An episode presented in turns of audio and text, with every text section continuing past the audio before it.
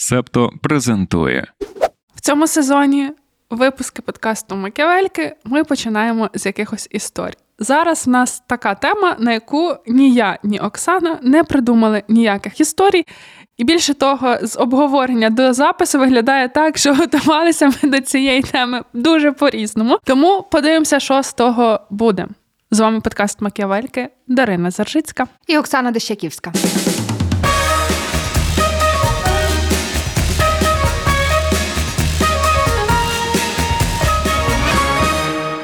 І цей випуск ми ще почнемо з того, що нагадаємо, якщо ви слухаєте подкаст Макіавельки, то розповідайте про це в своїх соціальних мережах в Твіттері, в Інстаграмі.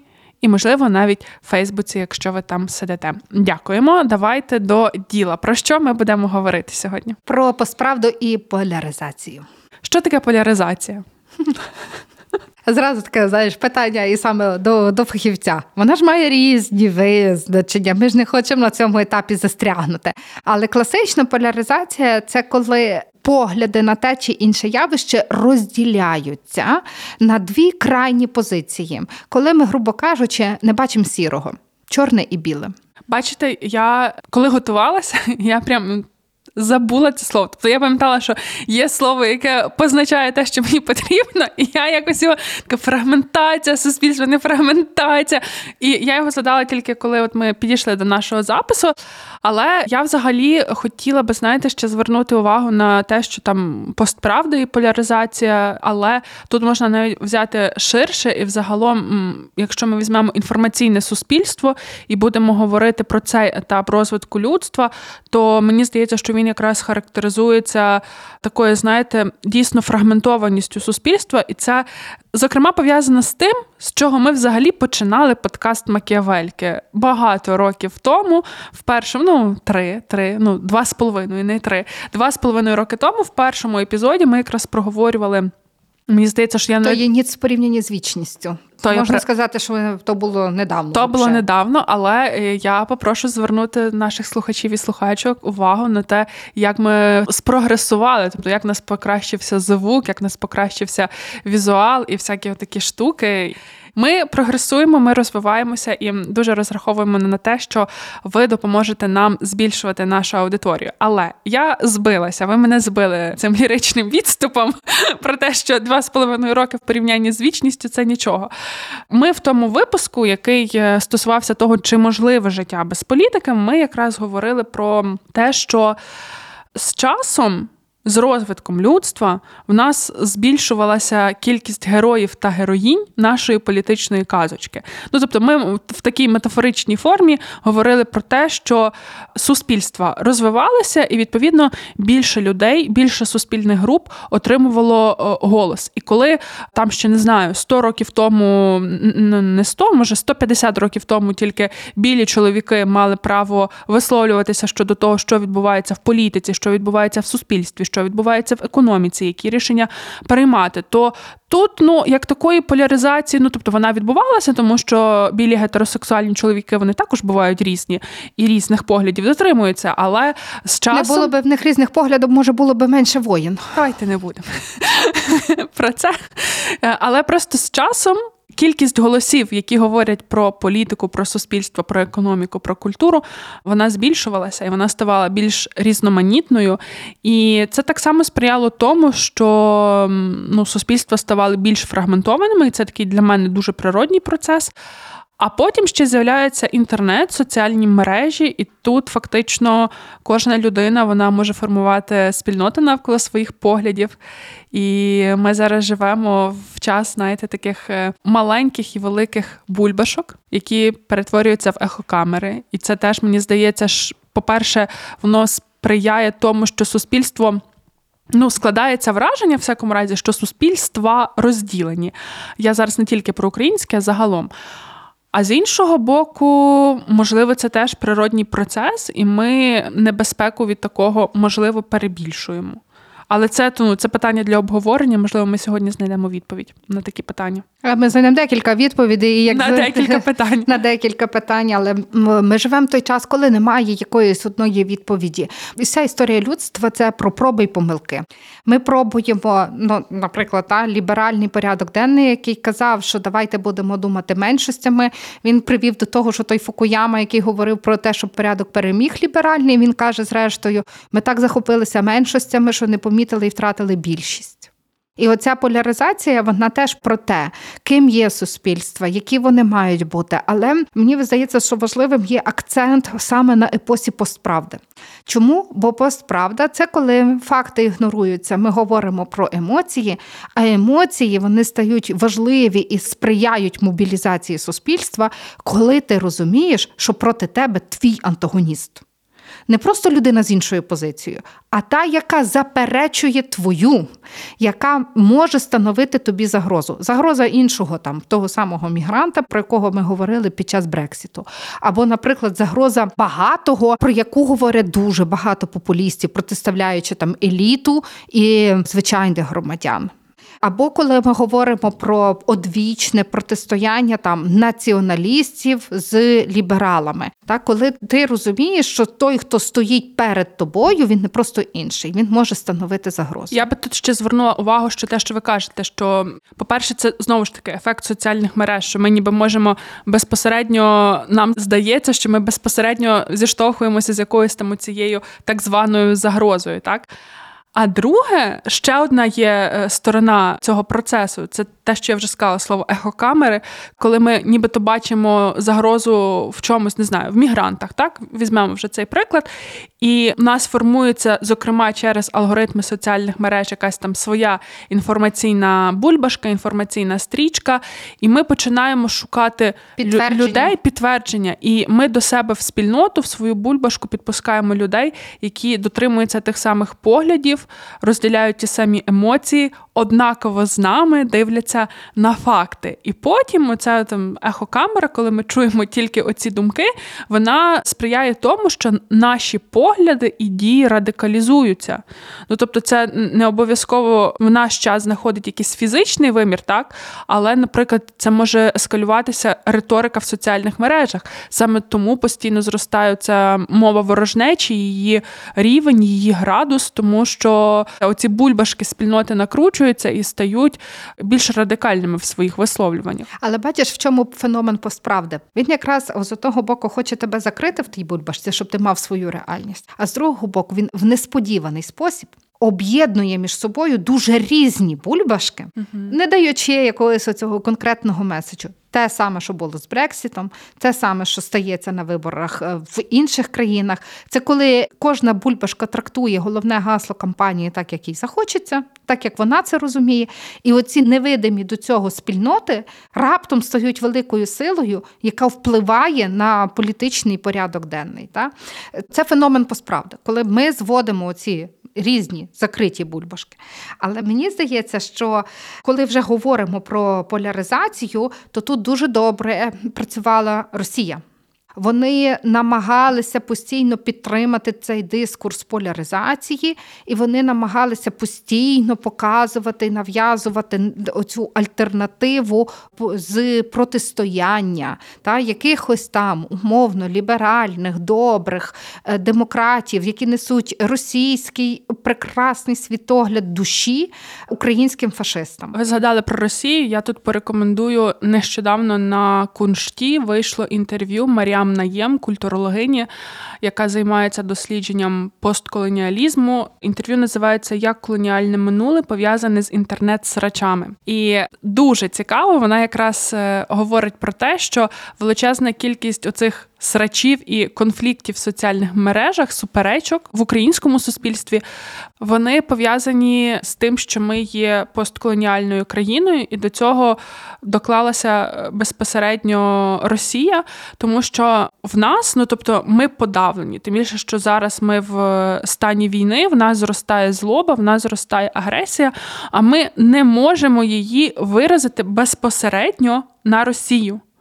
В нас немає цього механізму. А відтак емоції закумульовані в нас вони залишаються і виливаються в те, що ми починаємо сратися зі своїми, звинувачувати своїх. Хоча, по суті, ми всі жертви російського імперіалізму, російської агресії, і вона от каже, що загалом. Срачі в суспільстві це не є погано, вони є в кожному суспільстві. Ну, бо срачі то дискусія. Так, то дискусія, але вона, от мені в тому інтерв'ю дуже сподобалась е, її теза про те, що для українського суспільства тут більш загрозливим і нищівним є страх. Що будь-який окремий срач призведе до розпаду суспільства, і це ж не безпідставно, тому що всі ми розуміємо, що багато років е, згадаймо 2004 рік, і яка кампанія була дискредитаційна Та, щодо Дарина. Ющенка про три сорти українців. Можемо згадати раніше бандерівців, мельниківців,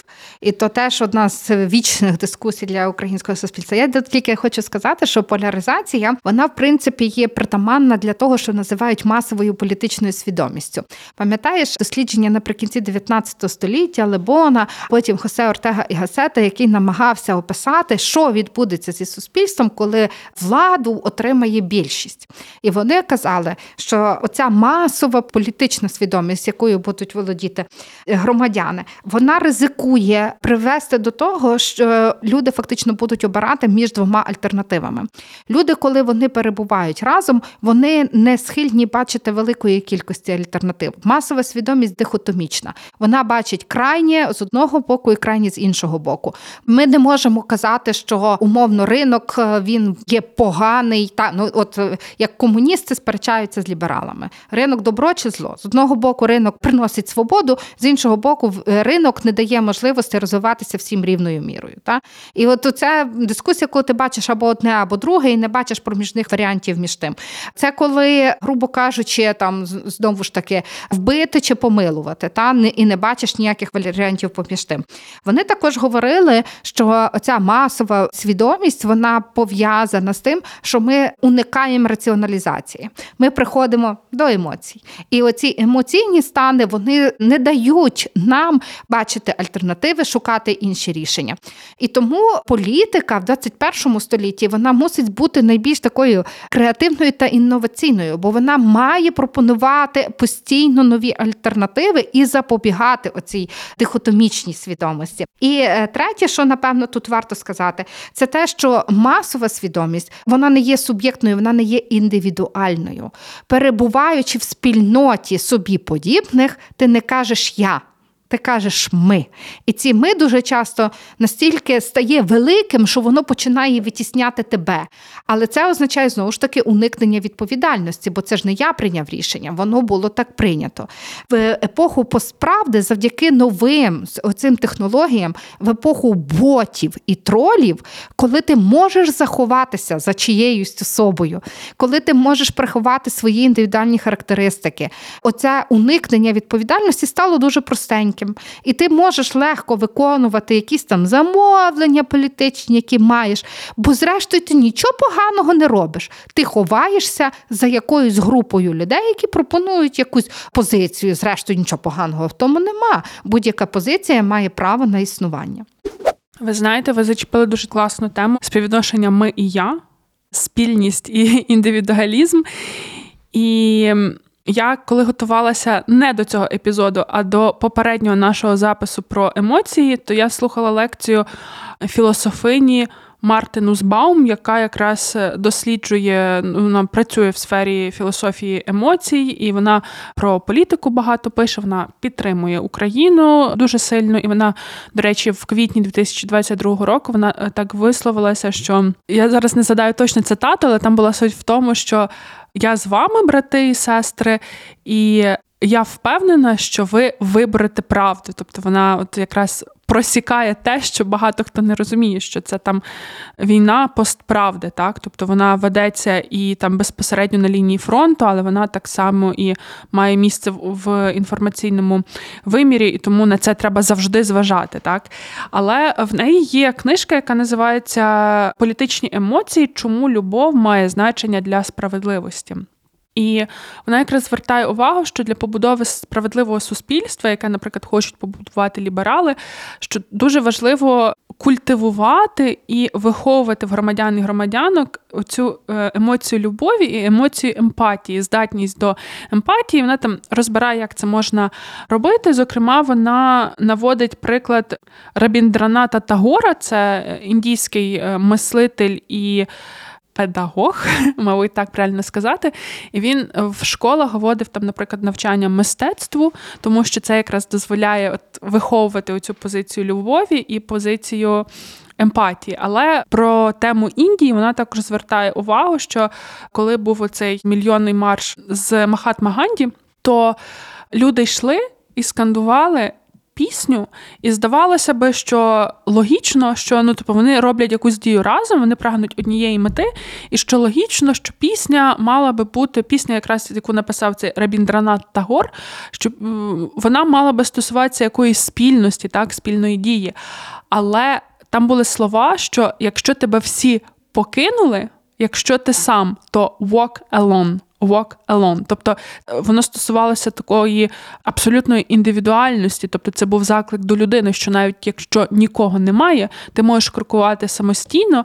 І це якраз десь про те, що ви говорите, що навіть коли ми ми, коли ми це ми, так то це все одно якось сукупність я. І тут ми знову ж таки підходимо до важливої теми відповідальності. І мені здається, що навіть в епоху постправди, зрештою, ми про це говорили в першому епізоді цього сезону. про те, те, що відповідальність в епоху постправди вона просто якось набуває абсолютно нового значення, і воно фактично щодня було б добре, якби ми відчували, що ми несемо якусь там відповідальність, навіть якщо вона маленька. Кожен на своєму місці, то є одне з цих головних принципів демократії. Я хотіла тільки додати, що знаєш, чим доповнила епоха посправди е, і чому вона сприяє так поляризації. Так сталося, що за різними економічними і соціальними дослідженнями зі середини 2000-х років фактично глобально у світі змінюється нерівність, і вона зростає. Зростає оця прірва між багатими і бідними, і зникає середній клас як такий. Причому це стосується дуже багатьох розвинених країн, і існує дуже багато різних теорій, які намагаються пояснити, а чим це зумовлено. Одні намагаються пояснити, що це все погано. Це те, що нерівність зростає. Інші навпаки кажуть, що не можна штучно побудувати рівність. Економіка така, і суспільства будуть виживати тоді, коли нерівність і змагальність будуть постійно зберігатися. Я, готуючись до подкасту, раз ти вже прорекламувала, то я скажу, я дивилася дві цікавих лекції. Одна з них це Тимофія Бріка про соціальну нерівність, а інша це теж професора Річарда Вілкінсона. Це його виступ на теді. Теж він про нерівність. Тимофій Брік каже, що висновок такий, як я його власне передам, суспільства прагнуть до скорочення нерівності, однак це ніколи не буде наслідком економіки. Це завжди політичне і соціальне рішення. Рівність ніколи не виникне сама собою, тільки тому, що ми так можемо розвиватися, чи це буде сприяти економіці, навіть якщо ми там будемо казати, що ми розвиваємо соціальні підприємства або ще щось такого роду. Натомість Річард Вілкінсон він каже, що людям потрібна рівність. Рівність сприяє добрим політичним рішенням, рівність сприяє покращенню якості життя. Але для цього нам треба дбати не стільки про матеріальне забезпечення, скільки про психосоціальну рівність. І він багато говорить про те, що в епоху наш час і посправду поляризація спричинена може бути не лише тим, наскільки в тебе який в тебе статус і скільки ти заробляєш, скільки оцінкою від суспільства. Як тільки якась дія твоя або твої політичні погляди починають засуджуватися іншою стороною, от з цього моменту ми починаємо почуватися гірше і схильні до радикалізації або навпаки до відчуження. Ми перестаємо почувати себе частиною цієї спільноти. Ось огляду на те, знову ж таки, це в епоху посправди це насправді досить легко зробити. Маючи армію тролів чи ботів, дуже легко зашеймити людину. Як ти смів це сказати, чи як ти сміла це написати вголос? От для мене там остання дискусія про Львів Яка про все для все причастя. для причастя? Абсолютно правильно, все для причастя. Це один з способів. Ну там напевно цього не хотіла кампанія, але це вияв цієї поляризації суспільства. Зразу різко всі розділилися на тих, хто шеймить християн, бо ви, типу, знаєте, вдаєте себе тим, ви ким не є, перестаньте вдавати бути праведними галичанами. Та? І зразу на тих, хто каже, це ображає мої почуття. Не можна було так вчиняти, особливо це продовження з Бетменом. Так? Ну так, з Бетменом це вже так. Але як легко включити поляризацію навіть не такою незначною рекламою, тільки тому, що ми починаємо засуджувати дії один одного, не Так, даючи то- раціональних аргументів. То правда, і пам'ятаєте, ми теж вже про це з вами говорили. Мені здається, навіть випуску про ботів і тролів ми брали до уваги. Те все, що зараз відбувається з американським суспільством, і що, наприклад, є зараз тренд на те, щоб так е, якось зрівноважити становище меншин і умовної більшості. Так, ми більше звертаємо уваги на права жінок, на гендерну рівність, на права ЛГБТК плюс спільноти і так далі. І е, разом з тим є якась частина американського суспільства, яка йде в е, рух MAGA, Make America Great Again, тобто виступає. Ми маємо вже прямо прецеденти рішень на рівні штату, де йдеться про заборону книг. Яких ну тобто, це прям нагадує якесь середньовіччя, коли там книги зі школи забирали і так далі. І пам'ятаєте, я говорила, що там, коли збільшилась кількість оцих голосів і груп, про чиї потреби почали говорити, то ймовірно, зокрема, завдяки ботам і тролям, це було прокомуніковано в такий агресивний спосіб, що утворилися великі групи людей, які стали просто загублені. В цьому новому світі, які не знали, що відбувається, які почали, ну які не розуміли, що таке трансгендерні люди, і як там жити з ними в одному суспільстві. І просто вони, от загубившись, в них акумулювалася агресія, і потім за допомогою просто впливів через соціальні мережі ці люди готові йти, зокрема, гатити капітолій, готові ем, до насильства вдаватися і так далі. І ну тут це знову ж таки дійсно один з ефектів постправди, те, що кожна думка вона може сприйматися такою, знаєте, дуже контроверсійною, агресивно висловленою і безапеляційною. І між людьми з одного боку скоротилася дистанція, тому що я не знаю, можна піти до Бейонсі написати комент в інстаграмі, а з іншого боку, фізична дистанція між людьми вона збільшилася. І дуже часто щось, що люди можуть написати в соціальних мережах, у вічі вони би не сказали. Або деколи ще й ведуть себе так, ніби то не вони сказали. Коли ти навіть можеш з ними зустрічатися. Е, Мені здається, що одним із таких ще ефектів цієї поляризації, коли от немає третьої думки. Згадай, як в один момент в нас не можна було бути або тільки за Зеленського, або проти Зеленського, чи там е, за Порошенка. Та? І весь світ поділився на як то зеленоботів і порохоботів. І що б ти не сказав, тебе завжди намагалися Та-та-та, вписати, вписати. до якогось Мгм. конкретного табору, навіть якщо ти казав, ну чекайте, тут добре то, а тут добре то. Вибір 2019 року це для нашого суспільства зробило е, те, що в Сполученому Королівстві зробив Брексіт. Вони надали тої пристрасності нашому політичному життю, але вона в нас такий, е, оскільки ми молоде суспільство, так ми молода політична нація, то відповідно воно у нас отримало таку форму, що ця поляризація вона на основі людей відбулася. Це, це десь вияв нашої незрілості і вияв того, що, скажімо, наші партії вони ніколи не були ідеологічними, що в нас то ця частина вона в нас завжди просідає. Мені здається, що посправда і поляризація, вони якраз це те, що ми з тобою дуже часто говоримо навіть десь поза кадром, менше в- ефірі. Це про ідеології. Чи це є феномен постправди, чи навпаки вони були характерні до цієї епохи? А зараз більш важливими стають ціннісні системи, аніж ідеології.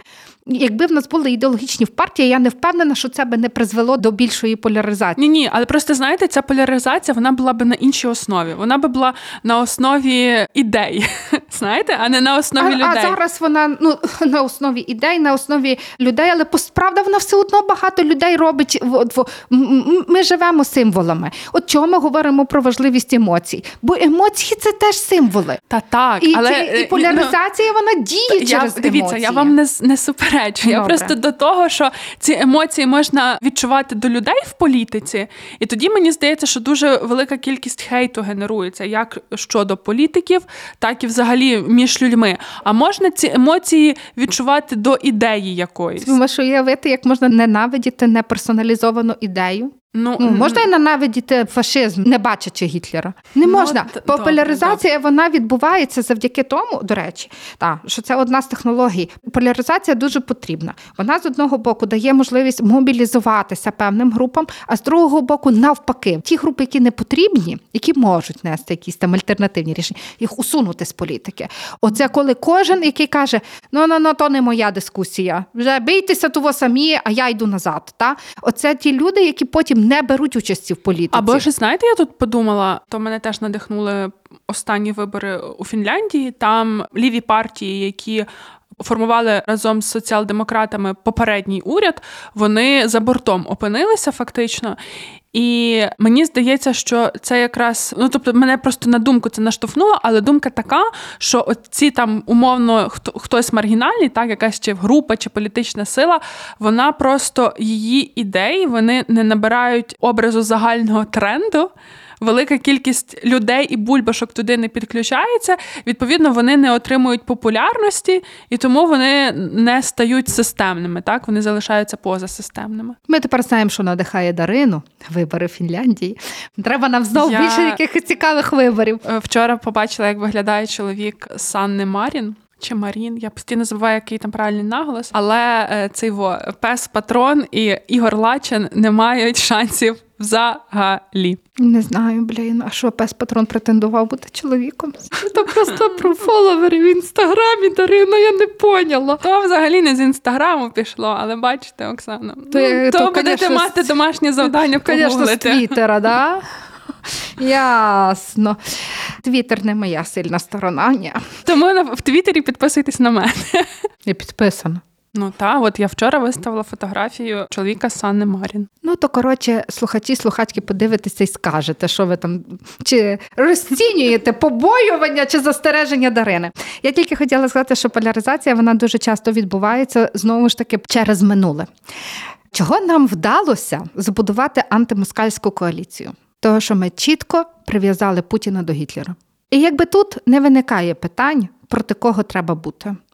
Поляризація дуже часто вдається до такого прийому, який ми можемо використ... який використовують навіть політики, коли вдаються прив'язати до якогось негативного явища минулого, до якогось хорошого теж хочеться прив'язувати. Тому Зеленського прив'язуємо до Черчилля, та, і кажемо, що він так себе поводить, промови собі такі Але дає. ви знаєте, до речі, бачите, мені дуже шкода завжди, що. Якось іноземні медіа, іноземні репортери, репортерки ні, не, не, не, не помічають, а навпаки, вони з ним роблять набагато цікавіші інтерв'ю і матеріали, як наші. Ну і я розумію, чому так. Тому що, наприклад, коли була прес-конференція до річниці вторгнення, там ми залишимо за рамками питання журналістки п'ятого каналу. Це якась е, окрема історія для окремого епізоду, але просто про це, до речі, Данило Мокрик робив прям окремий сюжет в себе на каналі. Він звертав увагу на те, як наші журналісти не вміють ставити питань. І як вони деколи в своїх емоційних поривах трошки забувають взагалі, для чого вони приходять на прес-конференції, просять фоткатися, обійматися і так далі. Але от був дуже цікавий матеріал з то я просто згадала, коли ви сказали про Черчилля. Дуже цікавий матеріал робила видання Тайм, коли Зеленського і народ України вибрали людиною року. Так і вони цей матеріал робили. Там вони якось дуже так вийшло спонтанно. Подзвонили з офісу президента, сказали, хочете писати, то давайте. Ми завтра їдемо в Херсон. Це було після звільнення Херсону, і вони з ним їхали в ем, одному поїзді. Не вони, а там був один репортер, і ну, ніби проводив з ним розмову, інтерв'ю, і він його якраз запитав про Черчилля. І я насправді зацінила дуже відповідь на оцю аналогію, бо він звернув увагу, що він не поділяє його таких імперіалістичних задатків. І мені здається, що це, ну, що це класно, тому що ми, як країна, яка постколоніальна, Ми там не можемо собі дозволити, щоб е, про наших політичних лідерів і лідерок проводили якісь там аналогії, знаєте, як з загарбниками. Це для нас. Ну я не хочу сказати, що Черчилль був загарбником, але все-таки історія Британської імперії, Сполученого Королівства, вона піднімає певні питання, і мені здається, що це була дуже правильна ремарка щодо Черчилля. Але це був тотальний офтоп, і ми вже, по-моєму, збилися з теми. Я тільки хотіла сказати ще про е, цю поляризацію, що насправді дуже багато є питань, а як її запобігти. Одна з них це все-таки забезпечити соціально-економічну рівність. І отут те, що ми анонсували в попередньому епізоді подкасту, дуже важливою є освіта. Дуже знаєш, які предмети є найбільш важливими? Оцей Річард Вілкінсон, про якого я згадувала, вони виокремили два предмети, які, на їхню думку, найбільше сприяють оцьому відчуттю, психосоціальному відчуттю рівності в суспільстві, власного добробуту. Огадай, математика, раз, історія, література. Ага. І література, література. Ну, логічно, і... так. Боже, я обрадую свою маму. У мене мама вчителька математики, і вона просто це постійно її діти закидають. А наша вам наша нам ваша математика? У мене є калькулятор в телефоні і так далі. Але е, математика то а, дуже я важливо. хочу порадувати всіх наших школярів. Математика має бути обов'язковим елементом ЗНО, тому що вона сприває людяності.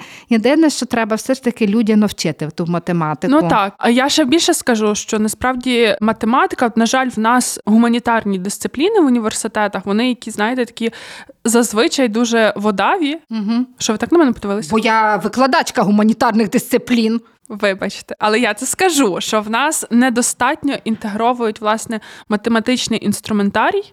І недостатньо так само в нас приділяють увагу економіці. Це там те, від чого я завжди страждаю, бо мені університет не дав тут ніякої бази. Але математика, вона навіть для розуміння суспільства може дати дуже багато. Вона дає дуже багато. Вона дає дуже вона, багато. так. Вона тільки я за те, щоб її вчити людяно. А ні, от знаєш, щоб можна було самому порахуватися, які тобі фарби треба на підлогу, щоб пофармлювати кімнату, а не щоб знати просто форму площі.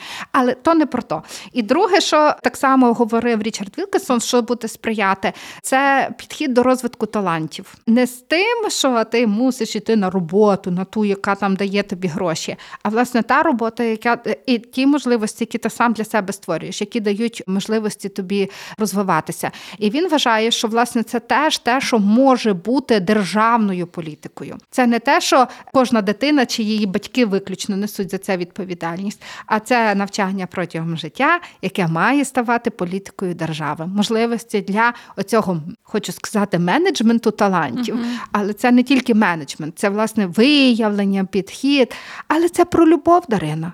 Бо якщо ти будеш любити себе, свої таланти, знати, чого ти хочеш, що дуже важливо. Любити себе, знаєте, з цього починається дуже багато. На жаль, сьогодні шкільна система в Україні вона часто спрямована на те, щоб діти виростали такими, що себе не люблять.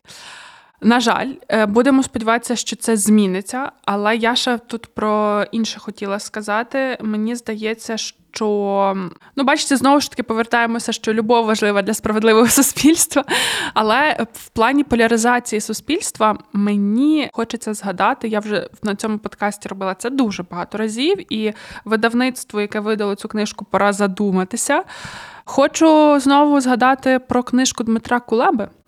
Я цю книжку читала якраз в цю саму пору минулого року, і вона от вона з тих книжок, я вже це казала, які в якийсь момент можна сказати змінили моє життя чи там моє уявлення про життя. Бо Кулеба пише про цю поляризацію суспільства і про ці ехокамери, в яких ми живемо, з точки зору державного діяча. І я про цю перспективу ніколи не думала. Але по факту так, коли ти працюєш на державу і в державі, то ти мусиш якось менеджити. Всі ці різні ехобульбашки, всі ці голоси, які щоразу з'являються нові. І це ж не може бути такого, що ти задовільняєш кожну потребу, кожен голос. І це велика дилема для урядовців, для політиків, політикинь зрозуміти, який голос зараз задовільняти, і взагалі почути якомога більше голосів. І тут ми приходимо до того, що знаєте, деколи буває так: а чому там в нас не прийнято таке рішення? Чому держава не зробила того? Тому що дуже часто питання, яке потребує регулювання, воно просто не війшло ще до порядку денного. І тому для держави це якби така сліпа зона, воно стає невидиме. І от пан Дмитро він багато пише на цю тему, що яка це складність, коли в тебе багато цих різних думок, різних якихось гасел, різних потреб. Ну тобто дуже важко доносити до суспільства, що вибираючи які підтримку одного, ти десь забираєш трошки в іншого. В цей момент я просто він ще там звертає увагу на те, як часто поводяться громадські організації, і от, от тут для мене це було таким поворотним моментом, бо він звертає увагу на те, що конкретна громадська організація вона там займається конкретно своїм питанням, незважаючи на те, що відбувається в суспільстві загалом. І дійсно так може бути, що, наприклад, якщо ми адвокатуємо, не знаю, посилення прав для однієї групи, для іншої групи це може виглядати загрозливим. Тобто, далеко не факт, що те чи інше питання є загрозливим, але воно може таким сприймати, зокрема через соціальні мережі, через те, що ми живемо в суспільстві постправди. І я, знаєте, в той момент задумалась, тобто в мене може і не було там в роботі ніколи такого, що там я активно просувала якесь питання і чхала на все решта. Але я зрозуміла про те, що в нас в суспільстві брак, знаєте, якоїсь такої есенції. Яка би не не те, щоб об'єднувала, але просто думала не лише про інтереси однієї групи, але та і про об'єднання теж. То мені бракує в нас хороших аналітичних центрів. Мені здається, що це би могло розуміти, знаєте, ситуацію про суспільство в цілому. Мені здається, що нам потрібно розвивати культуру партнерств, таких якісних, а не які обмежуються обміном логотипами. Мені видається, що це для нас дуже потрібно. Дарина, я тільки скажу: держава завжди буде мати сліпі зони. Для того їй потрібне громадянське суспільство. Я погоджуюся з тобою, що громадські організації виконують свою місію, і це добре. Бо вони якраз і намагаються внести і змінити цей порядок денний. Якби вони цього не робили, та я ж то не, не факт, я ж не да. кажу, що це погано, Ні, я що вони я- це та- роблять. та- я та. просто про Просто- те, що коли ми просуваємо щось в порядок денний, то Для ми мусимо самі, існує самі іс- розширювати Да, да, свій кругозір. Звичайно, тому існує, і я знаю дуже багато громадських організацій, які мають дбати про демократію всередині себе. І коли вони пропонують альтернативні якісь рішення для державних політик, завжди є чудовий спосіб. Це називається прийняття рішень, засноване на принципу прав людини. Це коли ти завжди дивишся на групу, яка страждає від цього найбільше. І тоді не та, яка виграє, бо ти знаєш, як правило, а що буде відбуватися і знаходиш цю групу, яка найбільше від цього страждає.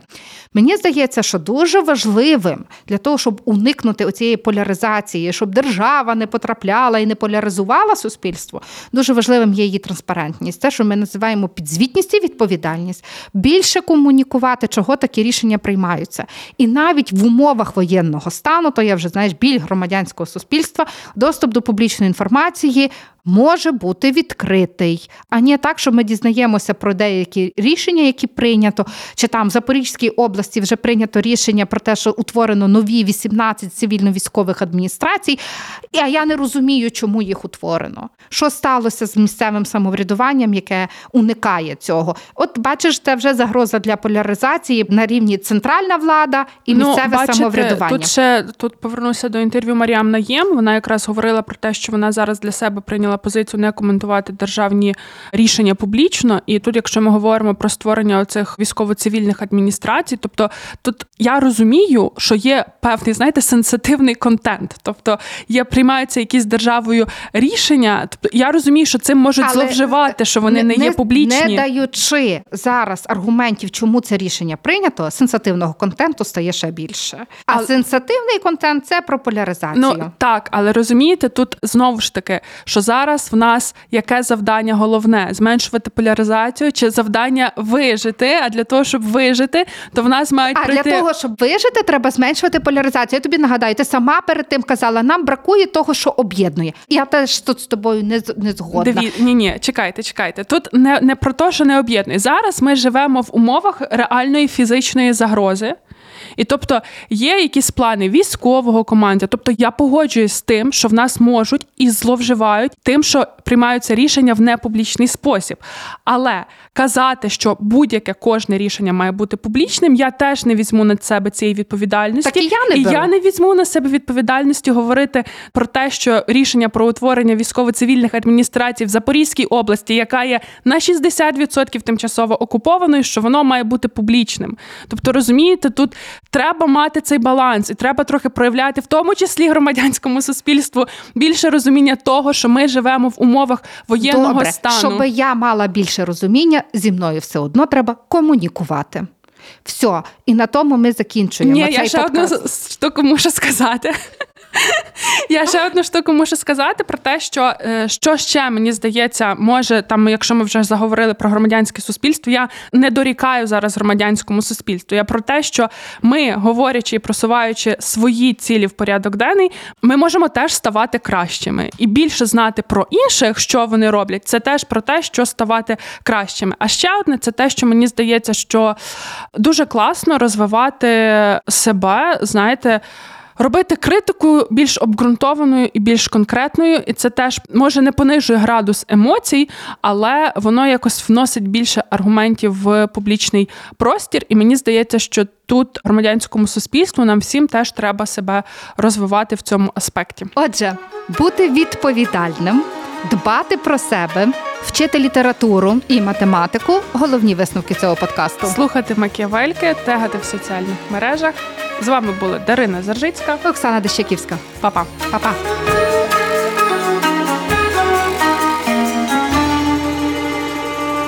Ви прослухали подкаст Макіавельки. Шукайте Септо в соцмережах. Діліться враженнями та розповідайте іншим.